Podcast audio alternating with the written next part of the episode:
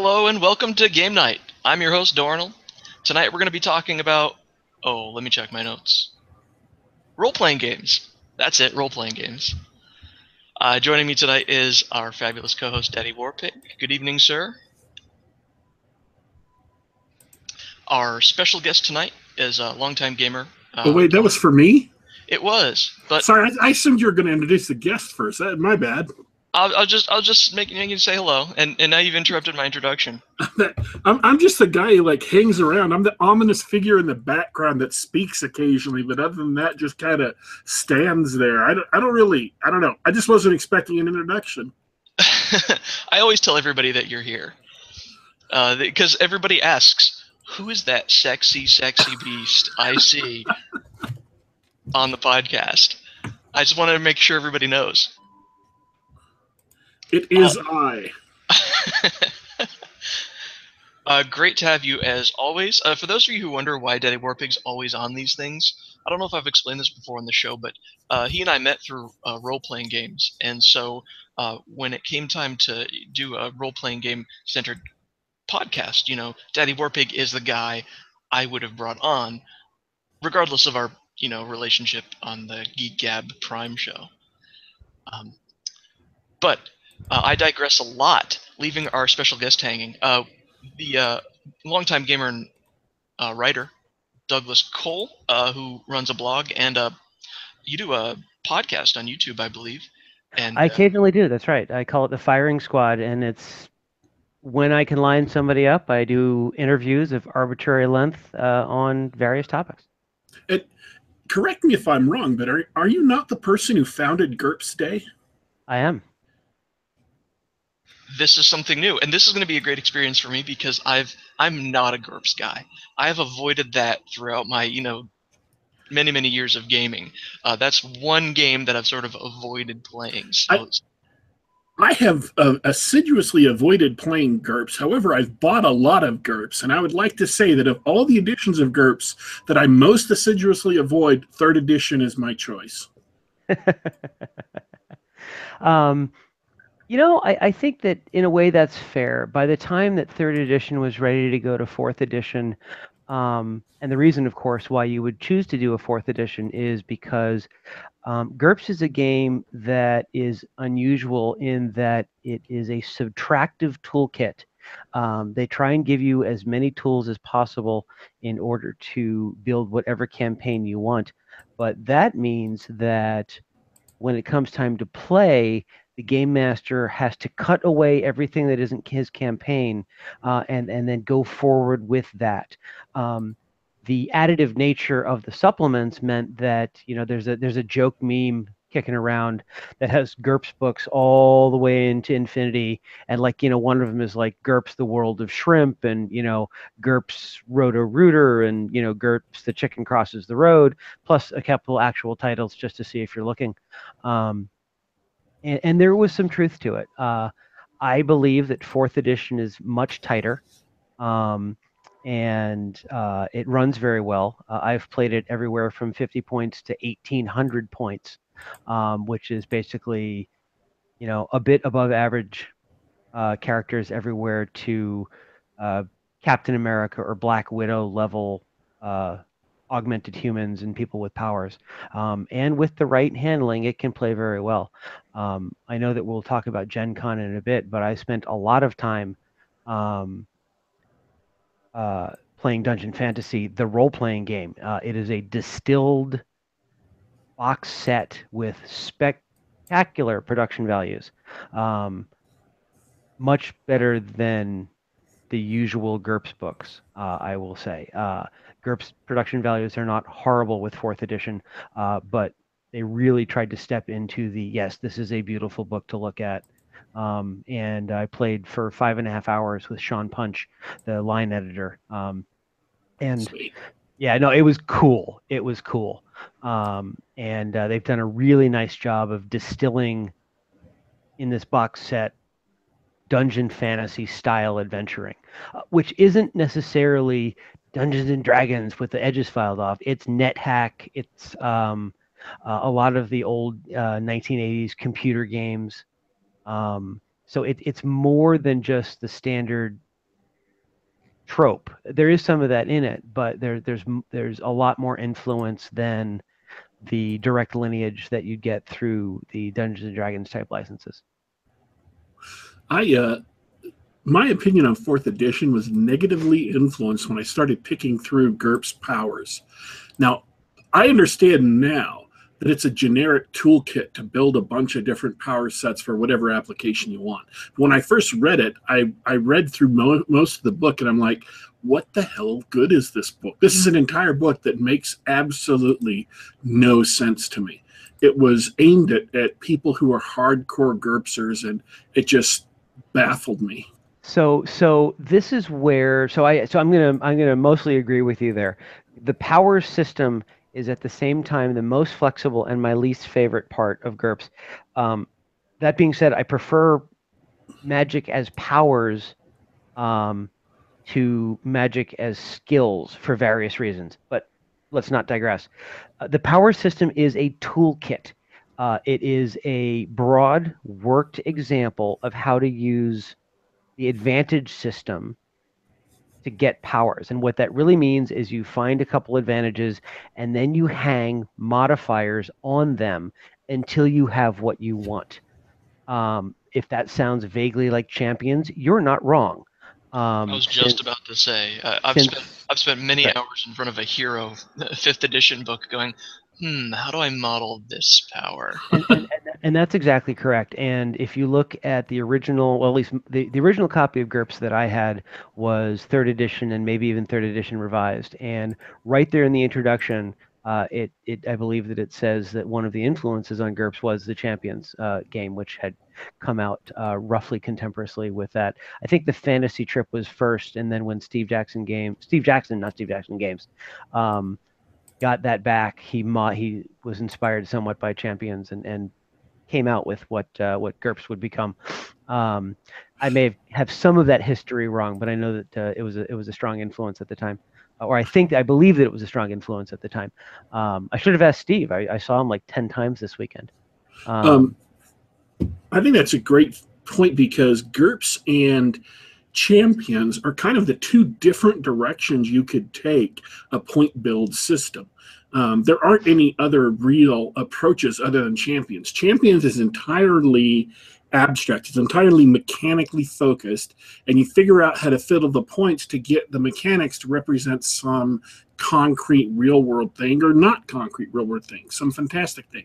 Whereas GURPS is entirely the opposite. They start with real world physics, scholarly based stuff that sometimes they even reality test to make sure that what their description is and then they build mechanics uh, behind that but there's no you know formless vague generic toolkit uh, until powers to build anything and so GURPS is a series of concrete objects that just are what they are because that's what the object is in the real world, or that's what we could figure out it would do in the real world with uh, in the cases of spells and things like that.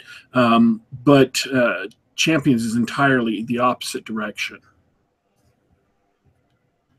Yeah, I, I, think that I think that that's fun. That that is at the core true. I mean, one could quibble. Not I, I don't plan to quibble on it, but you could shave. But yeah, that's basically true. GURPS likes to model itself in the real world because if you take a 105 pound blonde girl uh, and call her Buffy and give her super strength, you're going to expect that that super strength allows her to leap moderately sized buildings in a single bound. Uh, and GURPS wants to try and make that happen. Uh, whereas with the champions, you say, I want to leap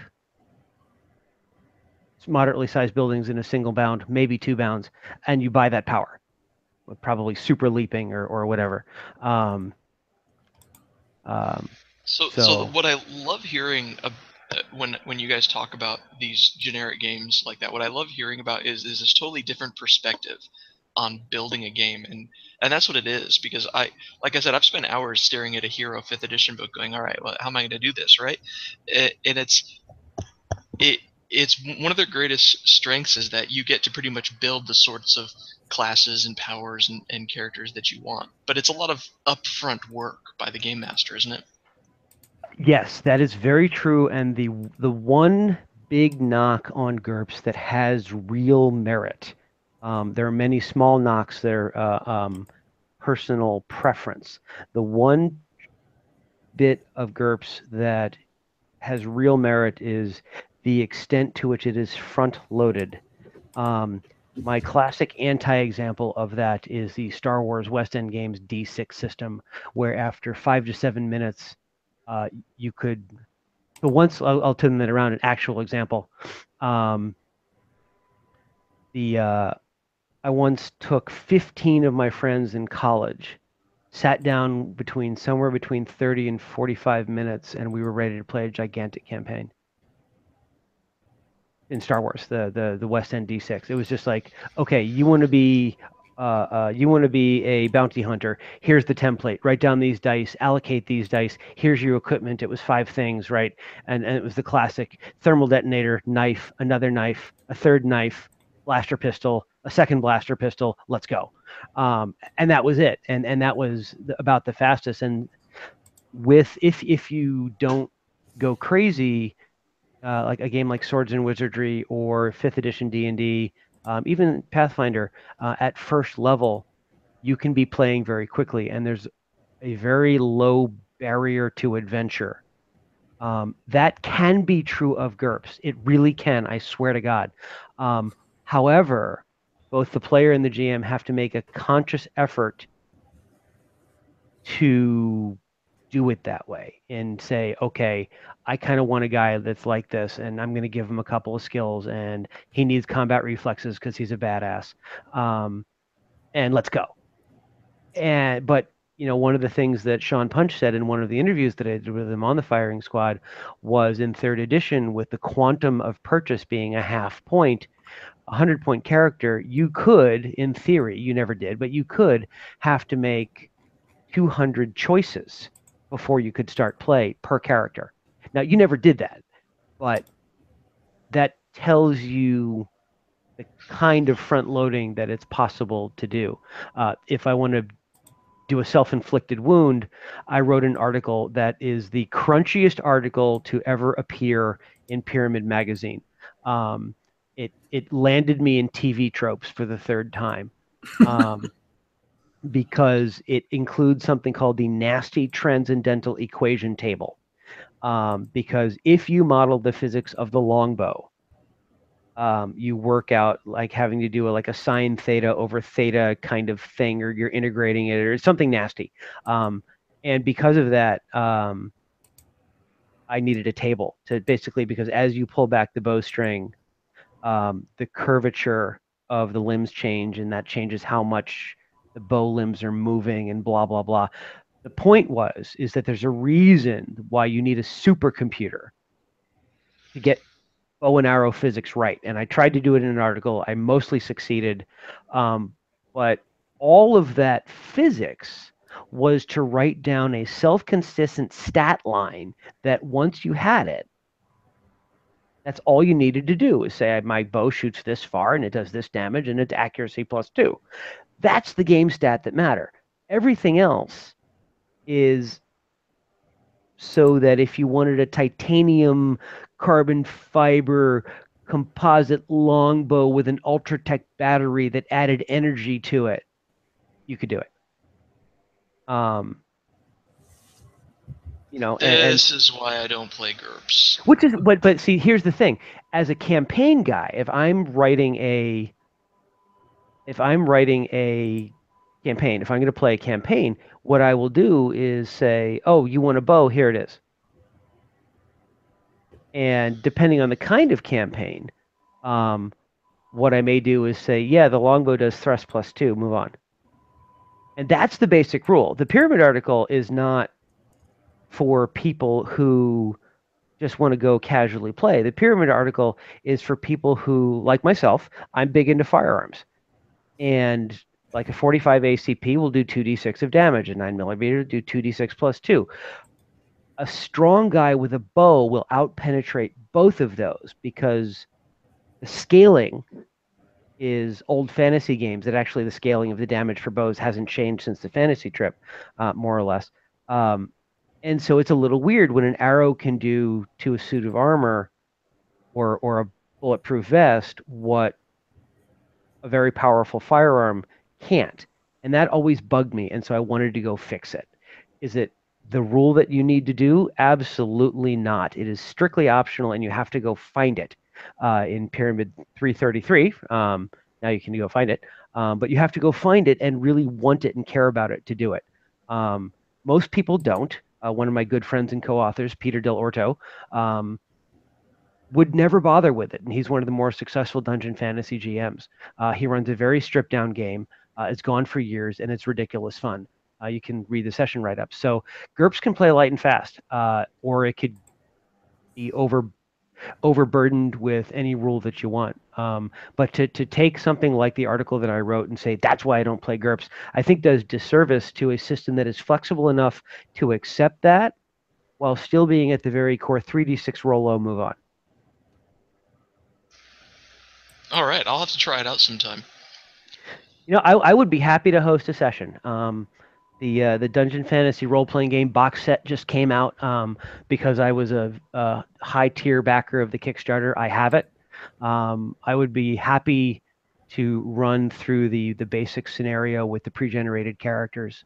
Um, and uh, and give you guys a chance to uh, to do that. I am not necessarily the world's greatest game master, but I, I just uh, lost my convention GM virginity at uh, at Gen Con this last weekend. Um, not uh, not in, in GURPS actually. It was for D and D Fifth Edition.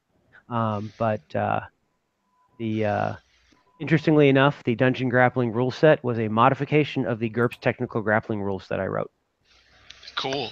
Well, we'll have to do it live on stream then. Sure. I'll set that up. Uh, you mentioned a couple. You mentioned Gen Con a couple of times, and you mentioned a couple of cool things that people don't realize. Uh, because I'm not a con guy, so it doesn't like it doesn't occur to me how big Gen Con is. And you're you're like you're casually meeting up with line editors on products. You you said you know you spoke with Steve Jackson you know several times. That's great. Um, I'd love to hear more about that. So so Gen Con was just this past weekend, um, and it's massive nowadays. Can... It is. This was the 50th anniversary of Gen Con. Uh, and in fairness, I the last Gen Con I was at was in Milwaukee in 1994 or something like that. Um, oh. I have not been to a role playing convention since then.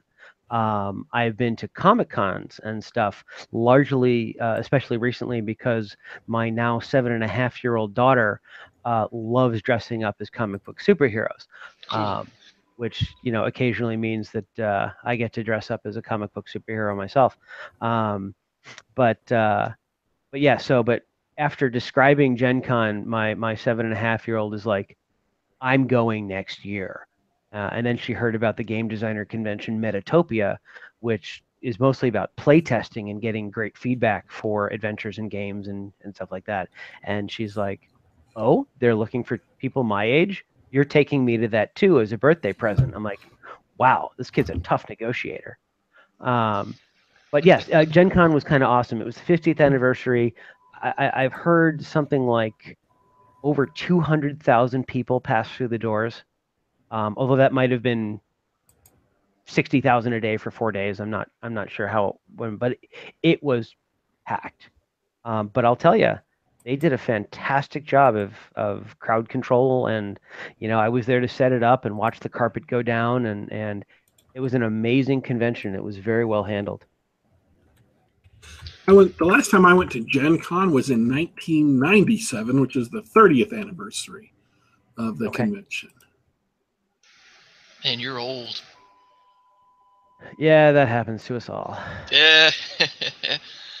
um. So if we're lucky. So yeah. what else? Uh, what else? What did you do at, at Gen Con? I, I know that you mentioned something about uh, on your blog something about a dungeon grappling session. Was that the fifth edition session you were talking about? That is correct. Yes. So so my basic schedule was Wednesday was I, am part of the Indie Games Designers Network. Um, uh, I think that was recommended to me by Ken Hite as a way to, to network and, and get some help and advice on things and to give advice on, on other things. And um, so I, I, joined up with those guys and, and uh, worked the booth. Um, so that was Wednesday was set up. Um, Thursday uh, was walking around in the morning and I worked the booth for five hours um, selling everything from dungeon grappling and the Book of the Tarrasque, which are the most mainstream, to uh, very interesting, um, almost overtly political micro games uh, having to do with uh, um, uh, oppressed peoples and whatever. And so I had to get to know all that product. Um, I didn't have to agree or disagree with anything in particular, right? I'm there to rep as a professional. Uh, and so I had to know what it is, what the pitch was, who it appealed to. If someone was looking at this one product, they might like something else, um, that kind of thing. Um, and so I did that for five hours on Thursday and five hours on Friday. Friday morning and Saturday morning, I ran my dungeon grappling uh, demonstration, two hour session, short. Um, but I, of course, had prepared this gigantic scenario just in case they were my players were so good that they just ripped through it. Um, and then on, I was on a panel on how to get into the games design industry on Saturday. Saturday. Um, and then I played Dungeon Fantasy, the role playing game box set with the line editor for five and a half hours on Saturday. Sunday was my own until it came time to break down the booth, and then it was uh, a lot of lifting and sweating. Um, and uh, you know, I'm uh, I'm five eight and 180 pounds, and and uh, I'll tell you what though, as as a group of people, we need to stop skipping leg day. yeah, it's funny because I, I just came from the gym to, to come here. I'm like lifting and sweating. I pay people for that nowadays. Right. No, and that's yeah. To, yeah, I worked out a few times today and and just came back from my Viking martial arts class, which is the most deliciously impractical thing I've ever done. And I'm a gamer, so that's saying something. Um, but uh, Viking yeah, martial mean, arts. You you are you're in Minnesota, correct? I am. Okay, so everything is everything up there Vikings? You know, it, it is, but that's only happenstance. Uh, it, it happens that the um, the group that I, I joined called Osfolk um, just the guy happens to be here. Um, and, you know, they grew up here, and then they went to California, and then they came back, and uh, and he's into living history, and he's a swordsmith. He's also a PhD operations research guy. So he did all of the um, artificial intelligence for Activision for Call of Duty. So when you stick your head around a corner, the decision analysis was his work, I think. Um, so really interesting guy. Um, but he has been studying with various historical martial arts, historical European martial arts, HEMA uh, guys for a while. Um, and I got involved in that in order to test some theories that I had to make shields a little more interesting. Um, you will hear me say as we talk about grappling that one of the problems with grappling is that it's boring um, in games. And same way, in a way, with shields. And shields are plus two armor class, and maybe there's something you can do with them. Um, but I'd never used a shield, and so I went there to learn to use a Viking style shield, and just had my eyes opened at how dynamic and versatile um, shield use is. If you have a shield in your hand, it is your primary weapon. It's not just sitting there covering an angle. You are using it, you are manipulating, you are grappling with it, you are beating people about the face, you're pinning their sword arm to their shoulders so that you can do nasty things. It is very, very active. Um, wow. At least the way that we're doing it. And yeah, I, I recall that. I, I did a little bit of training with the SCA, which stands for Society of Creative Crazy Adults. uh, many many years ago and and yeah we learned uh, similar things about the shield that that you actually use it to you know push your way around the battlefield Right, and and you know the SCA because they have a strong and deserved focus on safety. Um, their shields are a little thicker and a little heavier, and their weapons are blunt. And so some of the things that we've realized as you use historically accurate shields with sharp blades is how a swing that you throw it at if if if you just swing and you get it intercepted by a shield, the sword is probably going to stick into the shield. The Viking shield. The Viking shields are very thin on the edge, um, like four and a half millimeters, including the leather wrap thin, um, and less than a quarter inch, like two tenths of an inch. Um, so they were really thin and light, and so, but if you get your sword embedded in them, um, it's trapped, and then you will have your sword taken away. That that's yeah, that seems fair. I mean, and and you, you make a good point about the big blunt SCA weapons. I mean, you're basically just hitting each other with logs, uh, which is great and, and tons of fun. But it sort of it reinforces that whole I don't know. I, I want to say you know stereotype of you know swords as something that you like swing around and whack people around with. When I mean, if you think if you think about if you think of the sword as a sharpened lever, uh, and and think about how people actually would fight with the sword, then you do end up in a situation where you're not necessarily swinging it around, bashing people's shields with it. That's, that is correct. That is correct, um, especially if you look at uh, the most recent academic study um, by uh, uh, I think it was Alan Williams, who originally wrote The Knight and the Black Furnace, The Knight and the Blast Furnace, uh, and has since uh, written a book all about medieval swords. You know, this is not something where you're where you're going out and your typical sword is really high Rockwell hardness and really great metallurgy and blah blah blah. Um, you know, it's it was. Uh, I don't know. I, on the one hand, I am learning over and over and over again that our ancestors were not stupid. They were doing this, fighting for their lives, um, and so they did it the best that they could. Um, and they had no idea what chemistry was. They had no idea what a metal matrix was. They had no idea what a you know diffusion rates or case hardening was um, in those terms. But they knew what made a good sword, and they knew what would keep them, get them onto the battlefield, keep them alive, and get them off the battlefield. Uh, the important thing is to kill the enemy so that they become loot. If you get killed, you're the loot. Um, and and and so all kinds of stuff like that that we're realizing on how they fought and how the casualty casualty counts which are relatively speaking fairly low on a percentage basis maybe make some sense when everyone is actually fighting defensively uh, because the most important rule of battle is don't die. Um, and when you fight like that as opposed to oh i want to see if i can hit you first because really there's no danger here because we're all encased in nice safe padded armor. And if i hit you first and you hit me i win right once you start getting into that kind of thing which you see a lot in in sport type stuff uh, it, it stops being of lethal effect and starts being something else now i have a lot of respect for the athletes there so I don't want. There's nothing poo-poo about them, and they can probably kick my ass. Um, but it's different, right? It, it's different, and. Yes. Speaking of which, have, have yeah. you seen the uh, Russian athletes? They actually have like uh, medieval uh, sword and armor. Uh, yeah, and they battle leagues unscientifically beat the hell out of each other. Yeah, that's hilarious. But, it, but it's, it's hilarious, but it's not probably representative at all of what battlefield soldiers who could get arms lopped off would do. No, it, it's probably more representative of how awesome and scary Russia can be sometimes. I concur. So, uh, um, going, going, back to uh, going back to gaming, br- bringing that background to gaming. Yes. I totally lost the thread there.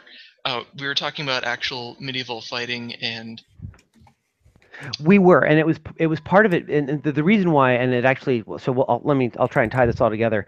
You had mentioned how GURPS people do a lot of research. Writing a fifth edition game where I wanted shields to be better, writing a grappling manual where you know I've done some Hwarang-Do um, so I've done some grappling, I've done some throwing, I've done a lot of joint manipulation. It's what the art is. Think of it as a combination of Hapkido, Taekwondo, some jujitsu, and a bunch of weapon stuff. Um, so I've done some of that, right? I've done 10 years of that. Um, if you want something that is quick to play, but captures the essence of fighting in these styles, it rather helps to do it yourself first. Um, so that you know the kind of things that you do.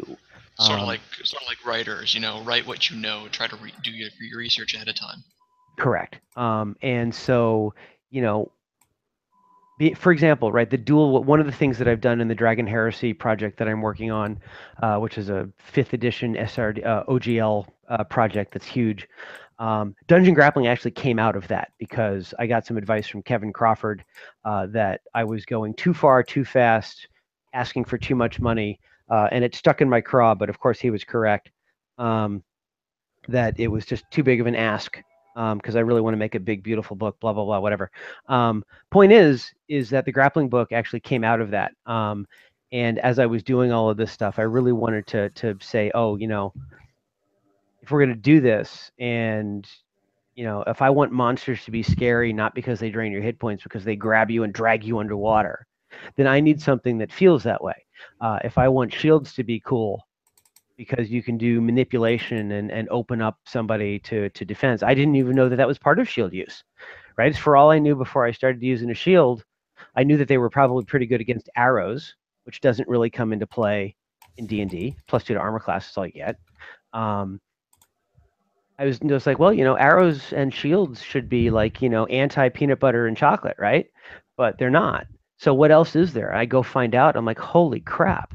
So in Dragon Heresy, I have a, you know, a dual weapon style, fighting style, that's one-handed weapon and shield. But it's a dual weapon style because the shield is a weapon. Right? Not just, oh, I have a I'm expert in the shield, so I get an extra plus one to armor class. No, it is a weapon. It does, you know, 1d6. You can grapple with it. You can do all kinds of things. Um, and and and when I say grapple, I mean you sort of picture wrestling, right? But grappling is just manipulating your opponent to limit their motion in a broad sense. And you do that with a shield all the time. If I rush at you and pin your sword arm against your body, technically that's a grapple. That's not a strike. Yeah, it, it, that's a good that's a good point, and and I'm I I really want to hear about this grappling book because I think in uh, most most DMs handle that sort of thing on the fly, which is perfectly fine for your regular game session if someone if someone actually thinks about the game instead of treating combat as a menu of choices, which is your typical D and D player. Uh, you know, someone who actually thinks and they say, "Hey, what if I want to pin this guy's weapon?" Right? And and old certain rule sets have that, but um, usually that's a, a rule you make up on the fly. They say, oh, you know, make an attack roll or make a strength roll or make an or, opposed or, roll. An opposed, exactly. An opposed check is the big one in fifth edition. That's right. So, so I was even in GURPS, and I'm gonna I'm gonna rewind the clock a little bit. Even in GURPS, um, the grappling system is you make an attack roll, the, your, your opponent makes a defense roll, so that's normal, so that's good. Uh, but then what happens if you grapple somebody then they are grappled and it's kind of a condition and they're minus four to dexterity which has implications for offense defense dodging whatever um, and and that's all fine but that's all there is you can't really grapple someone better unless you win a regular contest of, of, of grappling skill or strength or something like that, which is a really annoying mechanic where you just keep rolling and rolling and rolling and rolling. Um, so what I thought is, and this has become a philosophy of mine, which is use what's there. Uh, it's called my rules for grappling rules, which in a way is translated into rules for game design. Um, of course, rules exist to be broken, but use what's there. If you have a mechanic that you're using for combat, one needs to think very carefully about making the players and the game master do anything else but that. Um, so if you have a melee system that's roll 1d20 against an armor class and then roll damage, but your grappling system is this complicated flowchart, you have not served your gamers well as well as you could. Quick? Please. Um, rules are a language to translate phenomenon into game mechanical terms. So you can say, we've got a grenade, we throw it into a room. Because the room is so small, we get overpressure, which causes extra damage. That's the real world phenomenon, and you use specific rules, uh, game mechanics to translate that into damage or whatever. Now, correct. When you are designing a game system from the ground up, what you are doing is you are deciding on a vocabulary of game mechanics that all of the phenomenon you're going that are pertinent to your game pertinent to the setting pertinent to whatever you've put into it you're designing the vocabulary that all of those mechanics are going to be expressed in uh, or all of those phenomenon are going to be expressed in this vocabulary. So whatever rules you choose um, and you can choose you know uh, attribute checks in D&D were really, really big in earlier editions where you would roll your d20 under the attribute. Or you have in Torg active defense, which is if you choose to actively defense against melee, you can't get below a plus one. You automatically get at least a plus one, so you automatically, your defense is automatically better no matter what. Um, or whatever this is the vocabulary that you're establishing as a game designer. And if you're a game master or if you're a, another game designer who comes along, what you have to do is you have to use the vocabulary that's there. And if you need to extend it, but what you choose to extend it with needs to be consistent with what's there so that the mechanics um, work with what everybody who plays the game, what everybody who runs the game expect, so it feels like a coherent system and not just a random assortment of mechanics. Absolutely correct. However, what I will offer up is that for grappling, because it was not well understood as maybe as even as well as it is now, because mixed martial arts and jujitsu and all that stuff is more common. Like if you say, "Oh, I'm going to put him in an armbar," these days pretty much everyone knows what that is. Um, it was pretty specialized for wrestlers and even then you didn't see that because collegiate wrestling doesn't allow that kind of joint lock although most of the wrestlers that i knew knew it and would do it to you if you pissed them off. Um, but uh, but the point was is that the language of wrestling and grappling was not mainstream um, for a long long time whereas beating people up in karate chop socky stuff was. Um, you know, in the 80s, you get Steven Seagal and Aikido, and that was wow, you're throwing them around, whatever. Point is, let me let me get back to what you just said. You were absolutely correct. But what I think a lot of game designers did was say, well, God, grappling is so different and detailed and technical. Surely we cannot use the same mechanics. Okay, hold right there for a sec. If you have learned expert fencing, if you have learned to be a great boxer, if you have learned to be an expert martial artist of any type, and I'm going to mean martial artist as the art and science of beating the bejesus out of your fellow man, um, or killing them or dismembering them or whatever. It is complicated. It is technical. It is difficult. It has a lot to it. Um, and if you could abstract all of that into roll 1d20 plus a bonus against an armor class, roll damage, you damn well can do it for grappling. And that's what I did. So when it comes time to grapple in D&D and GURPS too, um, you make a hit roll. If your opponent fails to defend, or if you don't have an active defense, in the case of uh, D&D, if you oppo- if you exceed a target number, then you roll damage, and the damage you actually roll damage, and it's going to look like the same damage that you roll for melee combat or firearms combat, and it's going to be hopefully roughly on the same scale. Um, so if you're typically rolling 1d8 plus 4 or so in a in a 5th edition game, your grappling should be in that 5 or 12 point range. Um, and what I did was I said, well, the damage type, because 5th edition has a plethora of damage types, well, let's add a new one, control. So you are doing control points instead of hit points. The more control you have, the more restricted your opponent is. And hey, fifth edition and Pathfinder for that matter has this nifty set of conditions that goes from gra- well, I added grab, but grappled to restrained to incapacitated. Which is like, okay, I've got your shirt. Okay, I've got your arm. Okay, I've got you in some kind of joint lock. Okay, you're toast. I've got you. You're tapping out. You're screaming for your mom, whatever. Um, but let's say you want to defend against that grapple. Great you make an attack roll against my target number with any kind of penalties that you may that I may have imposed on you for that gra- that initial grapple. If you are successful, you roll damage. And you can choose whether to simply grapple me back and we just tie each other up, or you can counter grapple and your damage subtracts from my control and you go back and forth. And that can last a long time but that's what grappling does. It can tie you up for a long time. Uh, as, Sean said when I made the GURPS proposal, it's very strange how in most role playing games that when uh, big guy needs to distract strong guard so that fast guy can pick the lock, big guy goes over to pick a fist fight with strong guard and not grapple them and wrestle them around. Um, and it's usually because the mechanics are either arcane or cumbersome, and you know it's why all D and D bar fights end in weapons. Yeah, I mean the third edition was notorious. I mean everybody knew just nobody grapples just because Right. there's no point to it. Please don't. I will hit you with my book. Yes, I've been told that before. Yeah. so so the, the- yeah and, and the point really is, is if the mechanics were basically don't try and do so much different just integrate them with the usual thing there's a lot you can do and so i came up with this concept for for technical grappling Peter Dell'Orto and i turned that into a 1500 word article for swords and wizardry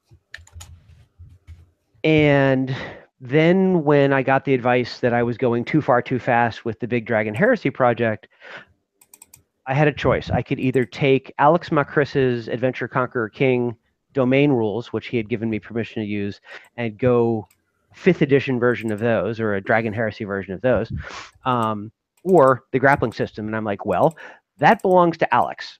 He did it. They're his great ideas, available under the Open Gaming License. Yes, I could modify them for fifth edition, but if anyone is going to do that, it should be him. It would be really crappy, I think, for me to take that and say, oh, I'm going to do something that Alex absolutely could do if he ever wanted to break into the fifth edition market. Um, so I'm not going to do that. I will take my grappling system, which is my own thing, and develop that into a fifth edition product. And then I realized that I could take the Swords and Wizardry, Pathfinder, and fifth edition, apply the exact same concepts with very small tweaks, and more or less cover all of that particular style of game and all derivatives of it uh, in a way that was well integrated with the system. Um, and in playtesting, really provided another axis for combat resolution that was entirely cool. Um, I'm going to insert something real quick. Uh, I'm working on a big project I can't talk about um, yet in public on the air. And so uh, I've been using the hashtag watch this space. And anytime someone brings up a subject that I really want to talk about but can't, I use watch this space so that uh, I can tag that for later. So when I can talk about it, I can remember to do it. Brad Walker, Bradford Walker in the chat mentioned mentioned a critical uh, piece of my project that I can't talk about yet, but I want to say watch this space because when I can, I will. Okay.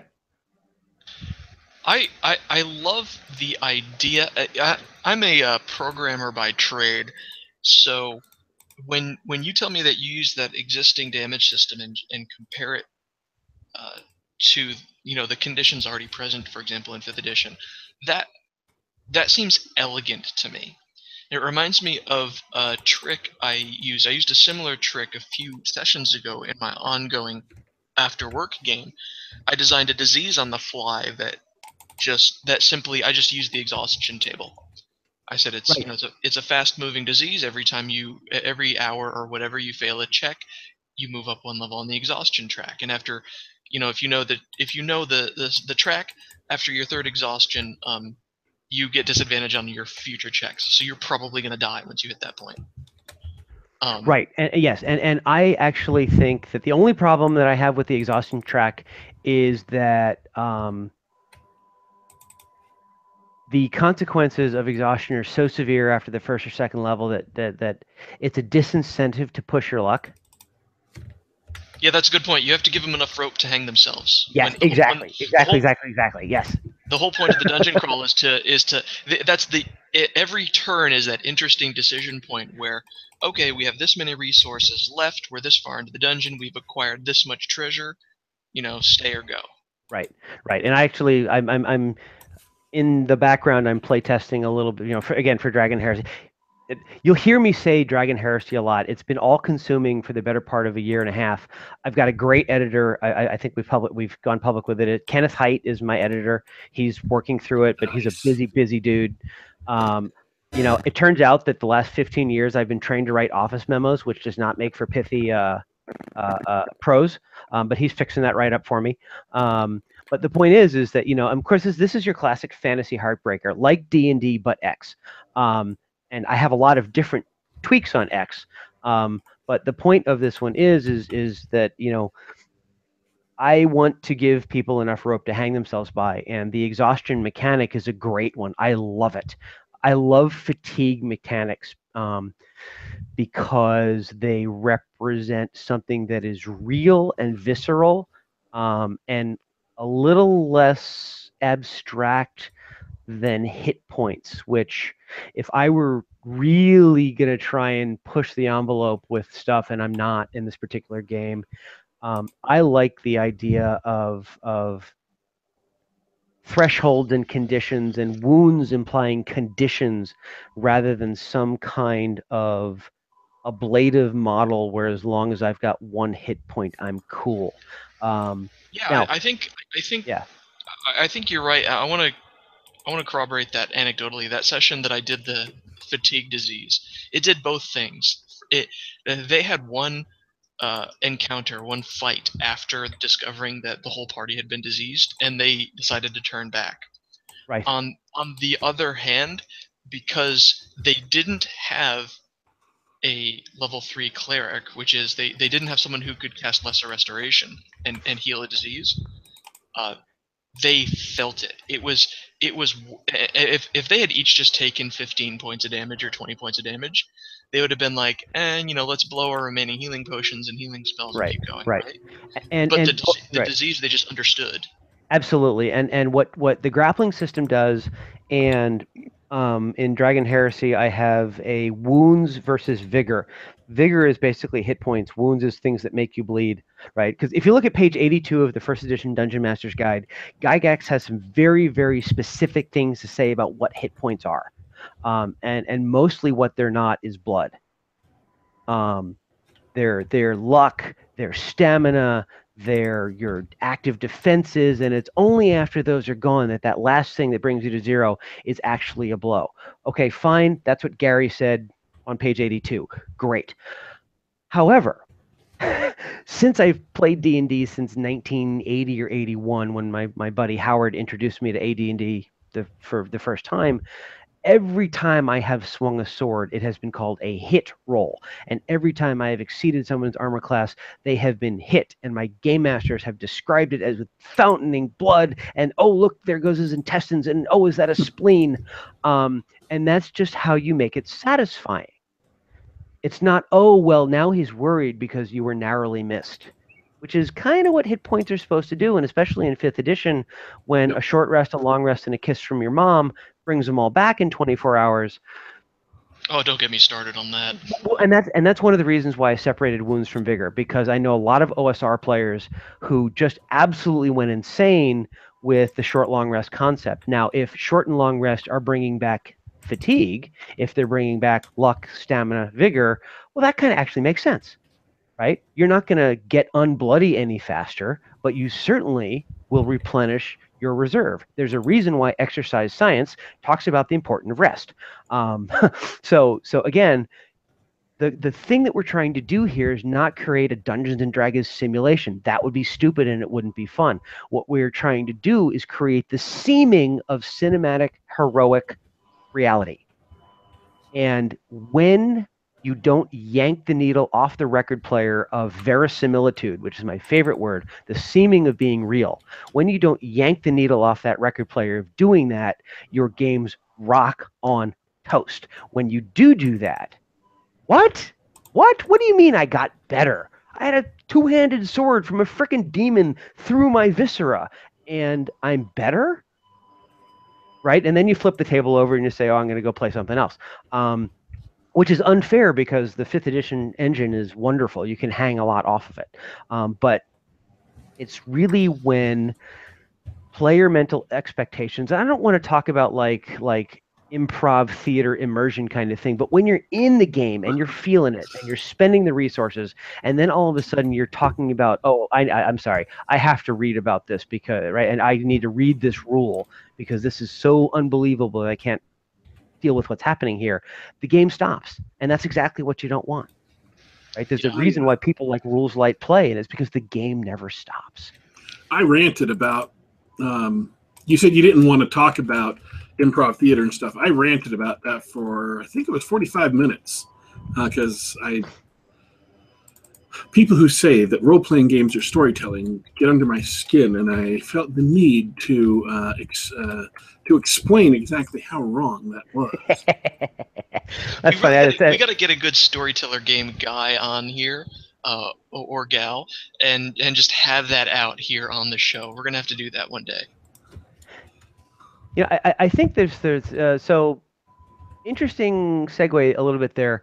Um, I was involved in a game of Trail of Cthulhu, um, and I was under the impression that my skill points in medicine, for example, represented great skill in medicine, and I was really torqued off that after because the way you succeed on things, because everything is a one d six roll, four or higher succeeds. Um, that's the basic rule there. Um, and if you want to have a higher chance of success, you spend your skill points, and they are gone for that adventure, maybe for even longer, because it's Trail of Cthulhu, and spending your points is a lot like exhaustion. It's a finite resource, and it goes away. And I was really torqued about this, and eventually, I was I was asked to leave the game because I just wasn't getting it. Okay, fast forward. I have a two-hour conversation with Ken Hite, um, who wrote Trail of Cthulhu and Night's Black Agents, and I complained about this, and he says that's because you're thinking about it wrong you have to realize that what Night's Black Agents and Trail of Cthulhu are representing is a TV show or a movie, and what you have on your character sheet is not skill, it is screen time. So you may be the greatest doctor ever, but if you've only got a point in in on your character sheet, you are going to have a limited amount of time where the focus is on you saving the day, and then once that's gone, you're an extra. Um, and I'm still not going to go to that as my number one, yay, I have to do this system, but it changed how I interpreted play of the game. And I could see how it would be fun. When am I going to get that spotlight time where I'm the hero? And it's a much more uh, episodic TV show method as opposed to I'm going to crack open Conan the Barbarian and see what happens to them. See, I you you just made me really dislike the central concept of uh, gumshoe uh, more than I did five minutes ago. Which, is fair. I, I, I think that for some people like myself, which is the reason I got my butt tossed out of the game, I'm like, if I'm a good doctor, I should always be a good doctor. I shouldn't be a good doctor some of the time. Right. So I was like, I think we need a house rule where you are always getting four points and you can spend four if I have plus eight to it. And they're like, no, I'm, and that's fine because they were playing the game the way it was. But no, I, I agree. I mean, it, it's for pe- for people who like to assert narrative control over the story, and there are plenty of people like that. Um, then that could- kind of mechanic is is is is useful. And there are times like if you're going to do Saving Private Ryan and you're going to do it in a gritty simulationist way, if you're charging the beach at Normandy, the most likely outcome is you're riddled with holes. That doesn't make for a great. So either you do one of two things. You've just successfully come behind a bunker on Omaha Beach, and so now you you've you've done the hard part, and now we're going to role play from that point out. Or you give a metagame currency that says yes, the bullets come right towards you, and you throw yourself away because they actually hit you, where the shell was going to hit you, and you spend this metagame currency so that you don't die, so that the adventure can go on. Or you have the third way, which is you generate 50 characters, and the five that make it past the beach, which is your your That's what I was funnel about to say. That's right, the your DCC style. funnel, right? um, and you just lay waste to everybody. I think my first time that I ever played Dungeon Crawl Classics, the entire party of twelve got flattened in a rock slide, and we all had to pull out our secondary characters. Um, so, so there are kind of three ways to approach that, and the narrativist approach, which, by the way, is probably even more important in systems that are front-loaded.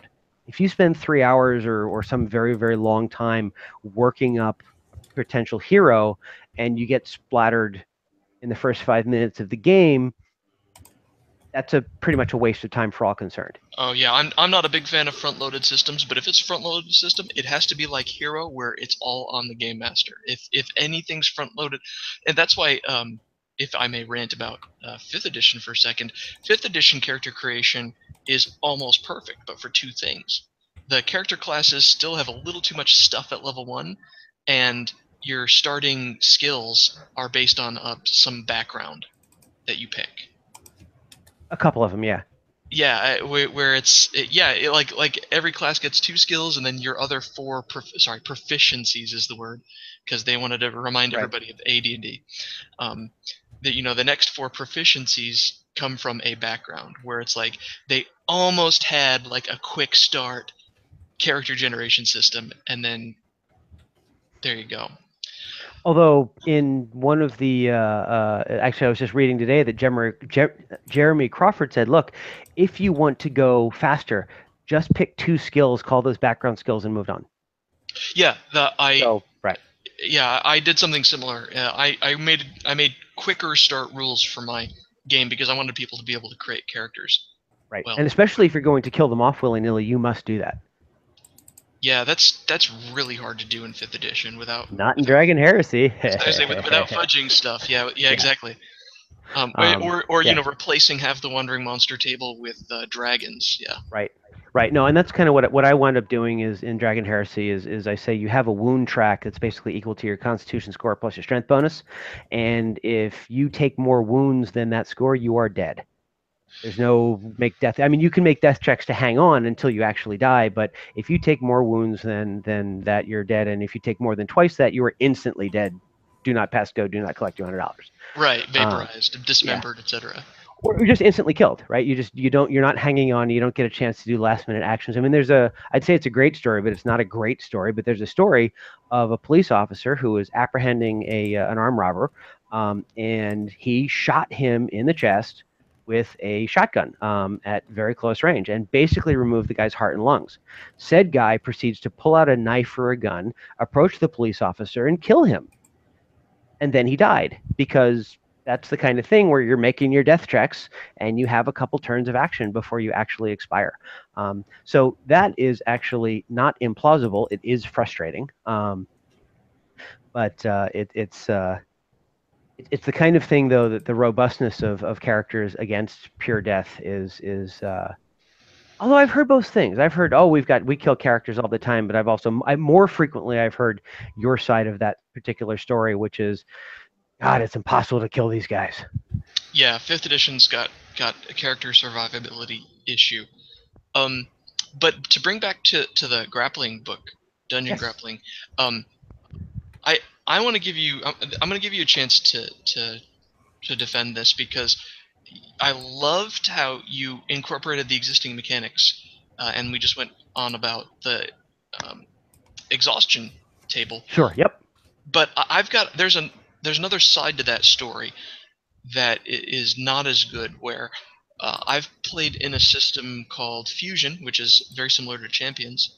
Um, it it backs, basically borrows from Champions in Cyberpunk 2020, and they had a really cool thing, and I think Hero System does this too. They had this really cool idea where if you want to do like a, a mental attack, and I don't mean like psychic powers necessarily, but I mean like Like a presence attack.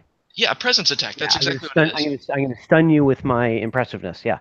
Yeah, exactly. Or or like use that in place of you know an intimidate check in com- in combat. You know, Yes. an intimidate check just uses the same system as as attacking with your weapon. It just hits hits on a different scale at a, at a different target pool of, of points. Um, and games that use that often turn out bland because because everything feels the same. Yeah. So so how So- does does the dungeon grappling rules that that you've written do they avoid that or how do they avoid that or or how do they So- work with it? Let me answer that in two ways. Um, the first is I, I think there's there's two parts of it. The first part is that grappling by and large has been avoided because it's not fun and it's not intuitive. And in Swords and Wizardry, if I make a grappling attack, you know, if I hit you, try and hit you with a sword, the worst that can happen is I miss. If I try and hit you with a grappling attack, I can actually be grappled back if I lose the roll. So there's a lot more at risk there, um, and so people will avoid it. Or it's very complicated, which is the E 3E 3.5 Pathfinder thing. Um, in fifth edition, it's kind of weak sauce. You have somebody grappled, and maybe there's a feat in there that says you can make someone restrained. Um, and, and so it's it's a little boring. Um, although I know that there are some exploits you can do to make a grapple master that's an I win button, but grappling has never been an I win thing. Anyway, why is it less bland? I think the reason why it is less bland is that because it uses both the same mechanics and the same currency, the damage roll, you can integrate it seamlessly with melee combat. I can grab you and then stab you, and I can use my control points to add to my damage. Well, that's cool. That Ah, lets you do something interesting. I can grapple you, and because I have 12 control points, I can choose how I want to spend those to break your arm and do injury. I could roll 3d4, I could roll 2d6, I could roll 1d12. I can choose the dice. Um, but basically, the currency of control, because it is literally a damage roll and it is of the same scale, you can turn that into injury.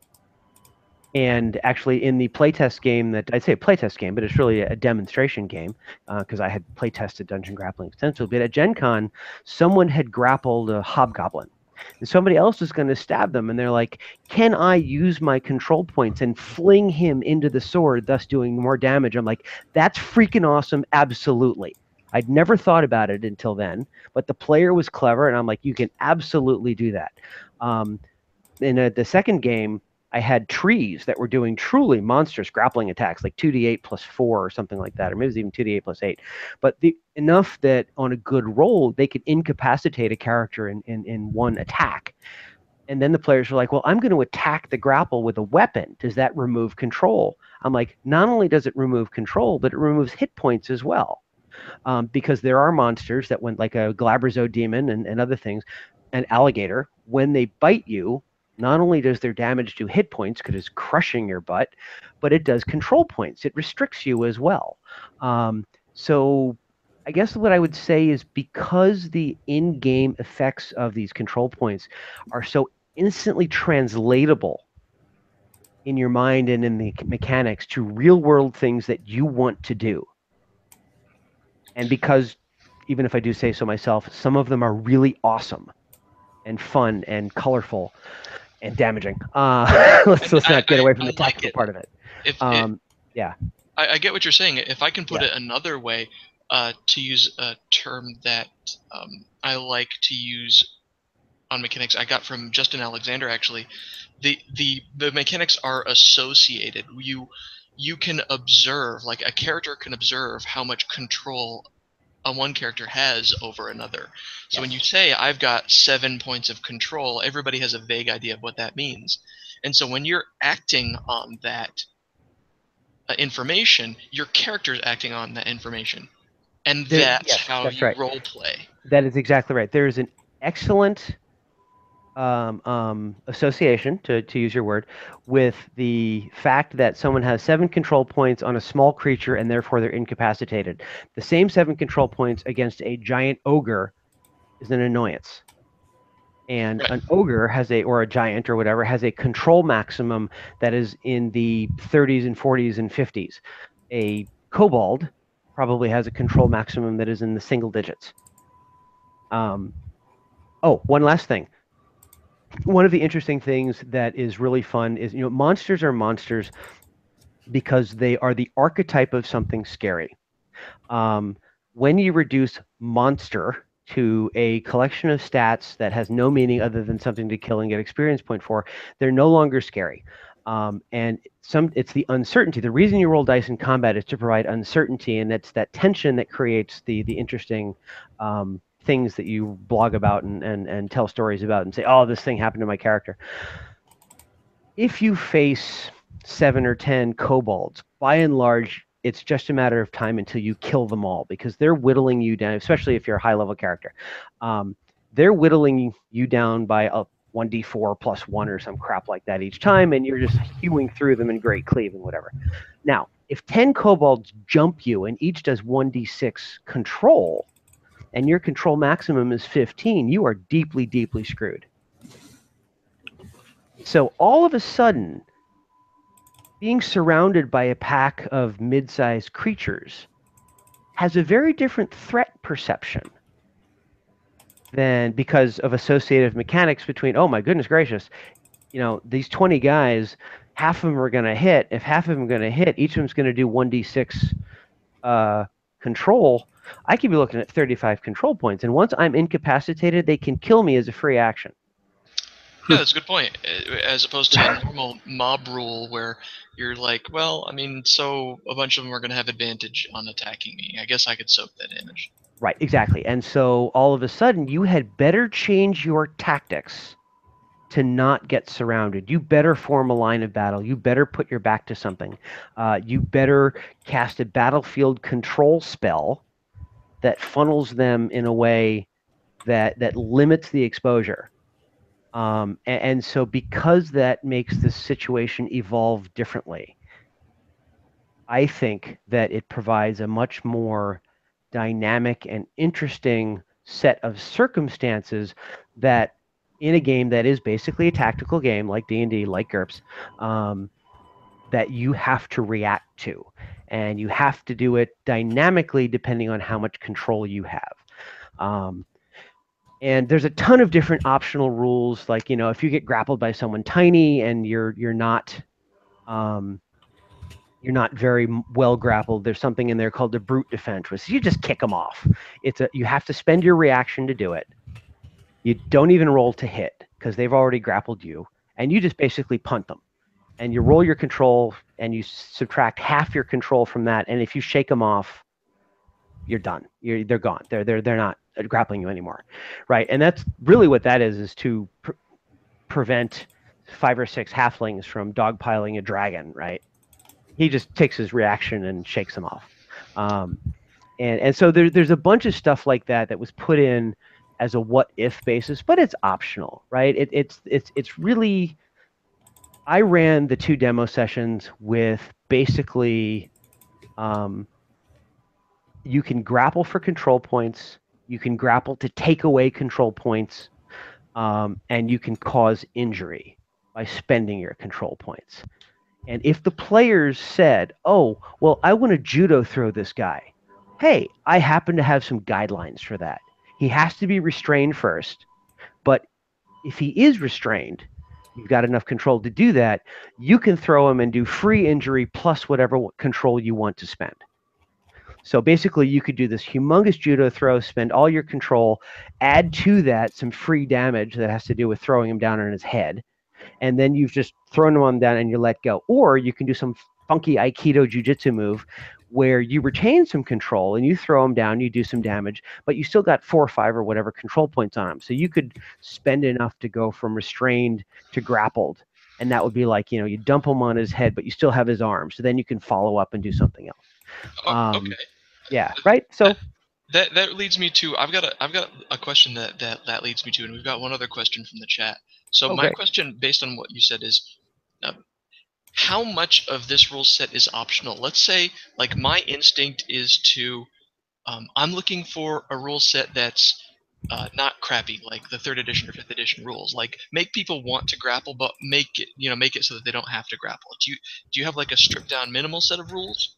So, I- I guess what I would say is the uh, yes. I mean, really, what it and and that's sort of what I said is what what I what I would do is I don't have like the one pager. Uh, I just I just have the book, um, but I guess what I would recommend um, after everyone goes out and buys this thing, um, the the what I would recommend is read through it, see what the options are. But really, it's how do you attack. What's the difficulty class of your target number? Because it's different, right? Putting on a suit of plate armor doesn't make you harder to grapple because a properly made suit of plate armor allows you to do freaking gymnastics in it. It's just heavy, um, and it's not as heavy as people think. Um, Yeah, that's Uh, that's one of the the common misconceptions that like was retroactively turned into a game balance issue where they're like, well, we're we're going to give people in heavy armor penalties to tumbling be, because well because they have heavy armor and so rogues should get to do something. right. Um, yeah, sure, whatever. I, I mean, I, I wear 20 pounds of chainmail every time I go to, uh, um, and it's a it's a mail shirt, goes from my shoulder to mid thigh down to my elbow, and I just wear it because it's a little bit harder of a workout, but it's only 20 pounds, right? Yeah. Um, that, that does that, that does lead me to the uh, question from the chat though. yeah, Uh, please, sorry. Yeah. Edward in the chat asks, uh, do you also take into account uh, weapons like nets, bolos? I assume he's referring to Yes, absolutely. Uh, there are there is a little section on grappling with weapons. Um, they do control points also, and that's one of the things that and so that would be like a ranged grappling attack. Um, there is a suggestion in the book that says, "Hey, the web spell, um, entangle, all of those things are really grappling attacks and so should inflict control points instead of just automatically imposing a condition. So that way there's actually a reason to cast a ninth level web spell, right? You could cast a ninth level web spell and, you know, in web demogorgon, or you can cast a first level web spell and nail 12 kobolds or whatever. So yes, absolutely. The uh, there's a suggestion there that uh, uh, on what that would do. Um, I don't know it off the top of my head. If you'd like, I will, I will certainly look it up. I've, I've got it pulled up on my uh, on my computer if you like. Oh no, that that's yeah. sufficient. But yes, the, yes, wep- weapons, spells. Once you get to the point where you're looking at everything in terms of control, um, the uh, uh, things start to become more unified. And even if you don't have a rule for it, you can make stuff up. You're like, well, okay, basically a net or something like that might be the equivalent of a martial weapon, but for grappling. And so you're going to say, well, my base grappling damage is probably thus going to be about 1d8. Okay, done. Because most martial weapons are 1d8 or 1d10. Yeah, so you right, you know, and, and and actually the way that the way that the base grappling damage is set is it's your hit die type. So your magic users do a d6. Your mid-level, not quite fighter, not quite not, is a d8. Um, the monks get to add their martial arts damage to it, so that's a d8 plus a d4. It goes up to d8 plus what d10, d12 at really high level. So the monks get to be pretty badass grapplers as they as they advance in level, and then your fighters are d10s, and your barbarians, the Vikings, who were huge into grappling and throwing down and smiting, they do d12, and then you add your strength bonus because grappling is. If you've ever done it, it's you need to be strong. Um, and- but I threw a feat in there called Agile Grappler for people who really want to go to that cinematic. I can out dexterous my way. Um, Well, I mean, because if you're, you're gonna add wrestlers to your D and D game, someone's gonna be a luchador. It's gonna happen. I, I I encourage this. Awesome. So yeah, I mean, and, and there's the agile grappler, or you can just say, I don't care about the feat. You can either actually right in there, you can dot, you can try and avoid a grapple. Um, your your your grapple DC is 10 plus your dex bonus. And really, what it is, it's 10 plus either your athletics bonus, um, your athletics proficiency, including your your your your uh, strength, or your acrobatics. So you can you can avoid a grapple. You, I, I prefer to use strength because if if my grappling has taught me anything is that there's a reason for and fighting is that there's a reason for weight classes, um, and there's a reason why those weight classes are so narrow, um, and it really matters to be strong and how much muscle you have. And being dexterous is great, um, but it's really that dexterity is a force multiplier on your strength. So I like to give grappling based on strength. If you disagree with me, that's cool. Throw in the dexterity it, it won't break anything and the game police will not show up and drag you away um, unless you play a story game in which case jason's game police will come up and drag you away in the dark of night yeah, definitely. Speaking of which, uh, speaking of which, Daddy Warpig, did you have any more questions for Doug? Um, I had, I had questions that would have fit better in the early in the show, and it's just as fine that we uh, we didn't get to them. That's fine. That would have been a, a distraction from the cool stuff we talked about. Uh, yeah, that was a lot of fun. I, I think we're just about out of time, and uh, and we're slowly running out of stuff to talk about. Doug, is there anything uh, else besides what we talked about that you really wanted to mention or talk about tonight? you know i guess i'd like to say you know first of all thanks for having me on uh, i really do enjoy talking about grappling um, not just because uh, I, I just think it's deserved, right i mean the first story ever written down gilgamesh enkidu and gilgamesh got to be buddies grappling over a woman and that basic tone of how important wrestling and grappling is can be found throughout history. Um, Ajax and Odysseus grappled on the beach to see who was the most badass. Uh, Hercules grappled the lion. Um, over King Kong grapples the damsel in distress and drags her out. Right? It's all about the grappling uh, in in a way. And if you look at the fight manuals, grappling and melee combat were not considered different things up until fairly recently. Yes. Uh, if you look at a bare knuckles boxing match, if you look at uh, some of the uh, Patrick O'Brian stories, the HMS Surprise, etc., or if you just you know, watch MMA, where you know you watch MMA, that's right. Um, if, and uh, that's really the natural order of things. Um, and putting the mechanical basis of grappling the same as striking enables those two to be as seamless as they have always been.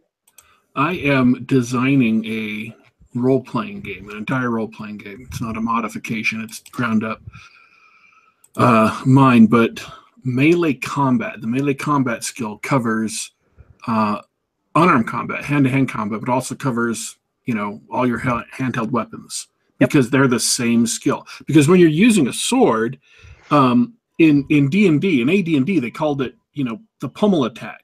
Well, the pummel attack was named the pommel of your sword is right. named after a pummel attack because you're supposed to hit people with it and you know you block with your sword and slug them with your arm it's you use hand-to-hand combat you use your fists as much as you use your other weapons when you're fighting in melee combat and so it should not be different skills uh, at least in, in context of the system I'm making, in context of GURPS, the whole basis of what a skill is is completely different. So yeah, although in, in GURPS, so much is based on dexterity that for in, in a very real way, if you want to be a, a, a polymath in weapons, you buy up really high dex and then just put a couple of points in the weapons you want to be good at.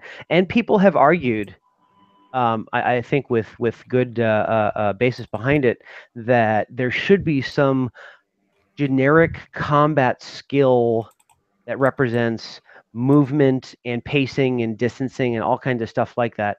Um, and then, gee, I'm particularly good at the battle axe. I'm a little less good at the sword or whatever. Um, is uh, is is can be layered on top of that if you wish, and you don't have to wish. Okay. So, but other than that, I guess I'd I'd encourage people if I can do a a, a shameless plug for for two secs.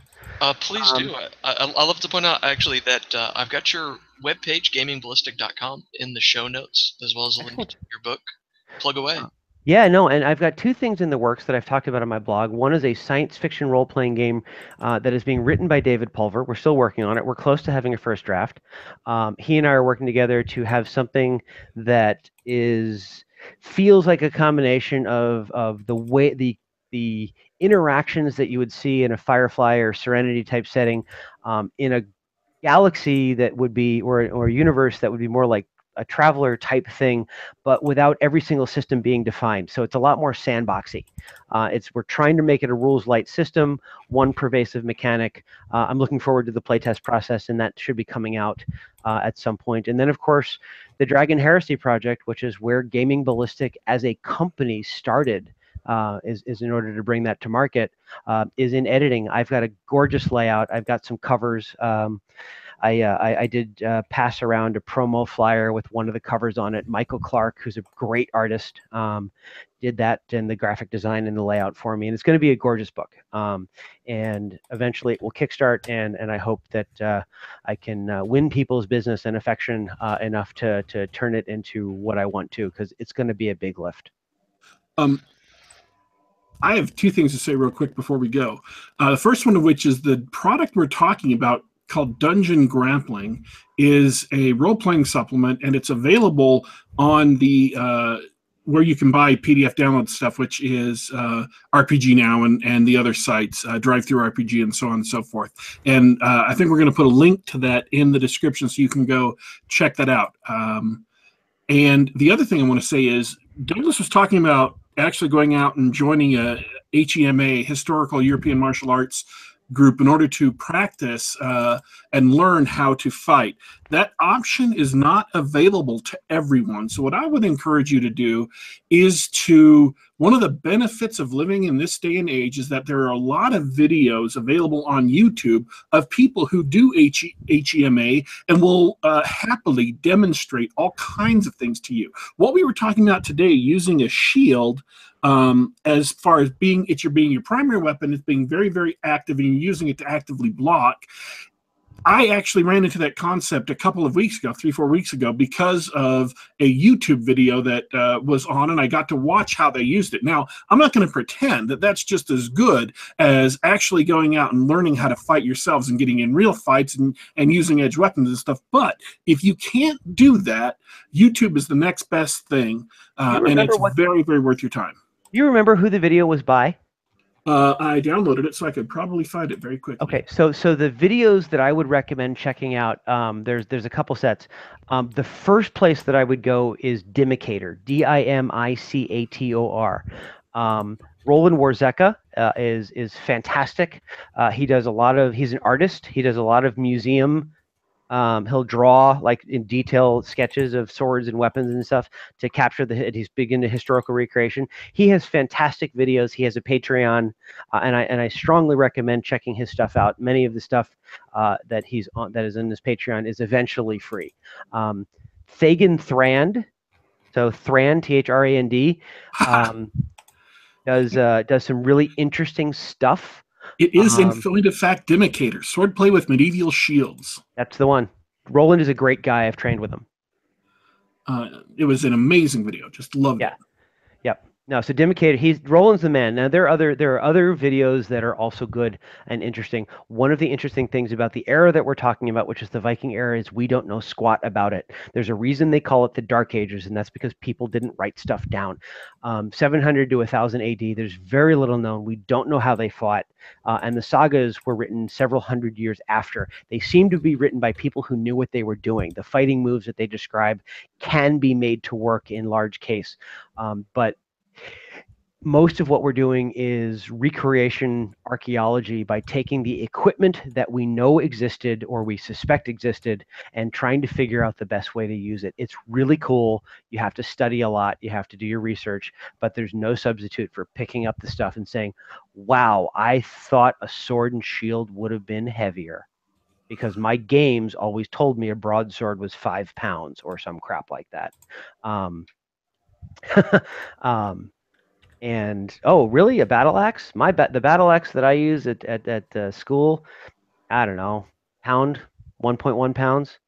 They're really light and have very little metal on them because uh, metal was really hard to come by in that time period. So it's just fascinating um, to me how all that ties together. And and if you want a really Im- uh, interesting role playing game experience, um, step back and maybe don't attack the kitchen sink I'm going to do a Viking era, or I'm going to do 14th century France. I'm going to do, you know, uh, Japan, where you had the swords, but the guns were legal and, and whatever. Um, and you had all these cultural restrictions on who could do what, rather than just, oh, here's plates and this and that. And right. I mean, the Vikings, for example, they would trade for mail, but it was really late in the period. Mostly they didn't wear armor, right? So you have all these warriors and stuff cranking around without much protection on. So it's just the more that I find out about it, this is it's just fascinating. Um, now I'm letting my geek show, but this is the right place for that. That's really interesting. In fact, uh, after the show, send me some links and, and I'll put them on the on the show notes so everybody can check them out. Sure. All right. Well, that's about it for tonight. Uh, thank you guys for uh, coming on. My uh, co-host Daddy Warpig and uh, uh, my guest Doug. Thanks, guys. I appreciate the having me on. And thanks everybody for listening, especially our guys who joined us live in the chat. We've got some lively chat going on uh, tonight. Uh, for everybody listening, if you like what you heard, uh, you can find us on YouTube at youtube.com slash geekgab. Search for Geek Gab on iTunes, SoundCloud, Google Play, places where you can get podcasts for free. You can listen to other episodes of Game Night or our sister shows, Geek Gab and On the Books, featuring science fiction author Brian Niemeier. Uh, you can get all those at uh, at any of those places, including YouTube. Well, that's it for tonight. This is uh, Ben Geek Gab Game Night. Thanks so much for listening in. Until next time, good night and game on.